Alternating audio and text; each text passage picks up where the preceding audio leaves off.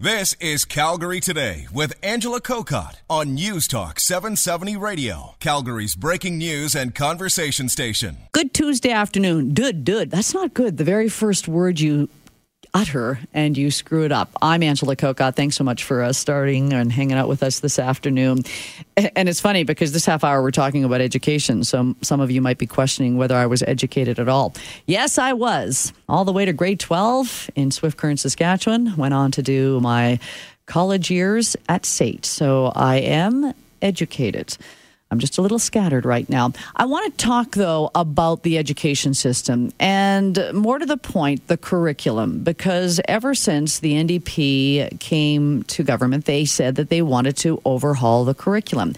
Well, not a lot has happened. There's been a lot of talk, apparently a lot of input from parents, from educators, but there really hasn't been any changes, noticeable changes to Alberta's curriculum. Do we need to change the curriculum? My guest this half hour has some strong opinions on it. But first of all, I just want to play a little bit of a conversation that Ryan Jesperson at 630 CHED had with Education Minister David Eggen. This was just at the end of May, because there was a lot of criticism about who exactly is the minister going to be consulting with, who's in charge of making the changes to the curriculum. And some politicians, in Jason Kenney going so far as to say, well, the changes to the social studies program reflect the NDP's ideology. So Ryan Jesperson just basically started with saying, where are we at when it comes to the changes in the curriculum? Well, we are building a new curriculum. I mean, on a very practical level, a lot of curriculum is over 30 years old here in the province, and so it's high time that we updated it. And that's not to say that we simply throw out the old one and bring in the new one. I mean, we keep the best of what we can, and make sure that we have strong literacy and numeracy, math, and English for all of our kids, and so that they're prepared for the rest of their lives. Simple as that. What would your answer be, though, to those that are suggesting there's a lack of transparency on both the process and those that are conducting the process? Oh, well, you know, sometimes from time to time people play politics with things. I don't find it acceptable that they do so with education. You know, on this curriculum review, we have the biggest wide-open set of interactions with the public ever. I just put out a couple weeks ago the last curriculum report. We've had more than 12,000 people put input on it, and 32,000 last time. We have literally thousands of interactions with any group, from junior achievement to the universities, to oil sands companies, to you know, teachers, parents, and so, you know, I think that Mr. Kenney is looking for ways to undermine our public education system, and he's doing it by attacking curriculum. Mr. Kenney's tweet on May 25th read that the NDP's brazen effort to politicize social studies is evidenced in the draft kindergarten to grade 12 social studies scope and sequence that he posted, one that your government has released. Says it reads like it was developed by Bill Ayers, obviously a notable American anti-Vietnam War activist. He says, please focus on knowledge, not activism. There is a sense, Minister, that the new curriculum is going to really, really leave behind, if I might put it this way, or ignore a focus on learning history. What would you say to the people that are concerned about that? It's 100% untrue. You know, Ryan, we have history in the scope and sequence is what they're looking at. It's in there on every more than a dozen times. As it happens, I am a history teacher too for 20 years, and I can assure anyone that the social studies curriculum will have a very, very strong focus on history. We have to make sure our kids are critical thinkers and that they are processing information, but they also have to have the foundation of where we've come from as Albertans, Canadians, and human beings, and so that we can have a clear path of where we're going in the future. Alberta's Education Minister David Eggen speaking with 630 CHED Ryan Jesperson. That was on May 30th. And that just opens up the conversation that I want to have with my guest this half hour. Mehrnaz Bassiri is founder and director of MyGradeBooster Tutoring Services in Vancouver, joins us today. Hello, Mehrnaz. Good afternoon. Give me your background when it comes to the education system. Well, Angela, I did my high school in Calgary, actually, and I went to University of Calgary, and I got my bachelor's in science from University of Calgary, and I moved here to BC, and I did my master's in UBC in chemistry as well. And how did you get into MyGradeBooster tutoring services then?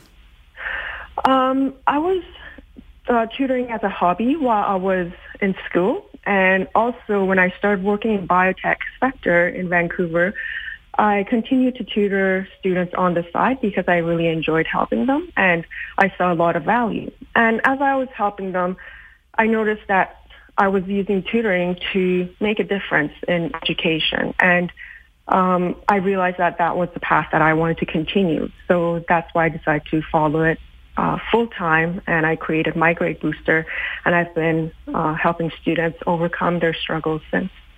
Mehrnaz, your column in the Huffington Post caught my eye, and it was critical of education systems that feel like they always have to reinvent the curriculum. You would agree that curriculums always have to be updated, but the massive overhauls that we sometimes see, is that your concern? That's right, yes. Curriculums do need to be updated. However, I believe that it should be research-based and not based on what's mainstream ideas, what's popular ideas out there that are going around about what's the best education curriculum. And I believe that a lot of times these days you're focusing too much on the well-being of students right now at this minute. So we're trying to remove the pressure from them by not giving them enough homework, by removing testing and things like that. And that's actually working against them, because even though they're not stressed right now, we're not preparing them for life after school when they get into the real world and they are expected to perform in the real world. Mehrnaz, you touched on homework and standardized testing, both topics that are hot-button issues for sure. Is there, though, a certain level where homework makes sense? Because I think when it comes to the conversation about homework, it's the parents who have kids in grade 1 through 4 that are saying, why are my kids having to struggle with an extra hour of work every day? Do you believe that homework has a place at a particular age? I can't talk about learning without bringing up Carol Dweck's work. Carol Dweck is a psychology professor who studies students' attitude about learning and failure. And she says that students adopt one of the two mindsets when they're learning. It's either a growth mindset or it's a fixed mindset. Students with a growth mindset, they believe that talent comes with practice and training, and they know that they can get smarter and stronger through putting more effort, and it's these students that rebound quickly after a failure. Now, on the other side, students with a fixed mindset, they think that they are born with a natural talent and that there's nothing really they can do, and no effort is going to change how good they are at something. So let's say they see a celebrity or an athlete on TV and they think, oh, this person was born with that talent. But they don't think about the fact that they spend hours and hours on training and practicing.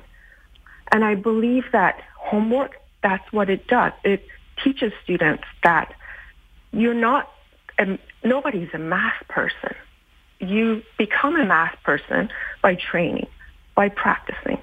And I think this is why it's so important to assign homework in every class. At any age then, Mehrnaz, you're saying at any age? At any age. We need to, the earlier students adopt growth mindset, the better they're going to rebound from failures, and the better they're going to be when they get into higher grades. And Mehrnaz, I asked you to come on to talk about curriculum. I apologize for going off on homework, but those are big issues, especially when it comes to students and parents. So when we talk about curriculum, what are some curriculum changes that have bothered you then? And you touched on standardized testing. Why are standardized tests so important? I think that standardized tests are important, especially in Canada, because we don't have a federal Ministry of Education that's monitoring student performance. So each province is responsible for their own curriculum, their own assessment. And because of that, there's no consistency. We cannot compare, for example, a student from Vancouver with a student from Calgary because they're marked at different standards and expectations. There is the criticism, Mehrnaz, though, that standardized testing, teachers are they're just teaching to the test, that's their big focus, that the better schools tend to have the better resources, so they're going to have higher results in the standardized testing, that it doesn't give an accurate picture of what different schools, how their students are performing. Mm-hmm. I believe that standardized tests have been scapegoated as the enemy. I am protesting. Otherwise, we can't know how much the student has learned. Tests allow us to receive feedback from students and see how much they've learned and where the learning gaps are so that we can fill them. And even though I'm pro-standardized testing, I'm not a fan of the format of the tests that we have right now. So, for example, I don't see the benefit of multiple choice because it doesn't really tell us much about what the student has learned. It tells us they haven't learned that question. They don't know how to answer that question. But what have they learned? It doesn't give us enough information. So I think standardized testings are important. However, the format of the test needs to be changed. And I'm a big fan of written tests where students can use the information they've learned and share their knowledge with their teacher. And this kind of testing caters to students who have different learning styles because they can draw diagrams or graphs to try to explain what they know. And it also caters well to students who struggle with some learning disabilities because it allows them to express their ideas in different ways as well. Mehrnaz, hold on here. I just want to take a break. Mehrnaz Bassiri, she's the founder and director of MyGradeBooster, tutoring services in Vancouver, but she has some views on our education system and what she has seen, especially within her tutoring experience. 403-974-8255. You know that's the number. You can always text us your thoughts on Alberta's education curriculum. I'm Angela Kokott. You're listening to Calgary Today. Just wanted to touch on the issue of curriculum changes because the NDP government is still going through the process of exactly what kind of changes they're going to make to the curriculum. David Eggen, Education Minister, saying in some areas there haven't been changes in 30 years. But I would also argue, I'm sure I've got teachers who are saying, no, every year we've got curriculum changes that we've got to update. So it's a broad discussion, but Mehrnaz Bassiri is with MyGradeBooster Tutoring Services in Vancouver. And Mehrnaz, you would admit that you're viewing this from the outside as a tutor as opposed to from the inside of the education system. Yes, I definitely do. And I saw that I did receive some backlash about that. And there were some comments made saying that I'm an entrepreneur and I own a tutoring company and I'm not actually a school teacher and not working in the school system. But I want to say to that that's exactly why I was able to voice my opinion so publicly. And that's the reason why I was able to share what I thought in such a public forum to encourage discussions, to open up dialogues. If I was a school teacher and wrote that article, I think the next day I'll be sent to the principal's office and I would have to explain myself Well, and I also think, Mehrnaz, from your perspective, we have tutors because kids aren't learning enough in the school system as it is then. And that's why parents have to pay tutors because their child isn't understanding the curriculum that they're dealing with right now. That's correct. Yeah. So before I let you go, though, when we look at curriculum, and even in David Eggen's interview with Ryan Jesperson, it's sometimes is hard, it seems, to take the politics out of any changes in the education system. I know David Eggen says they're consulting with a number of different groups, but we've got Jason Kenney critical of what's going to happen, whether we change the math system. So is that also a real problem when it comes to the education system, that we've got to get the politics out of it? Definitely. I really believe that all of our goals, whoever works with the child, our only goal should be to come together and work together, put our biases and egos aside. So everybody comes together, school teachers, tutors, parents, students, school administrators, policymakers, and our only focus and goal should be for bettering students' education. Yeah, the outcome of the students. Mehrnaz, thanks for starting the conversation with us. No problem, Angela. My pleasure. You bet. Mehrnaz Bassiri, she is with a tutoring service in Vancouver, but I think she's got a point as far as she's able to see the students that she works with and questions why the education system isn't pumping out better students, and she's just got an opinion. Calgary Today with Angela Kokott, weekdays at 3 on News Talk 770 Calgary.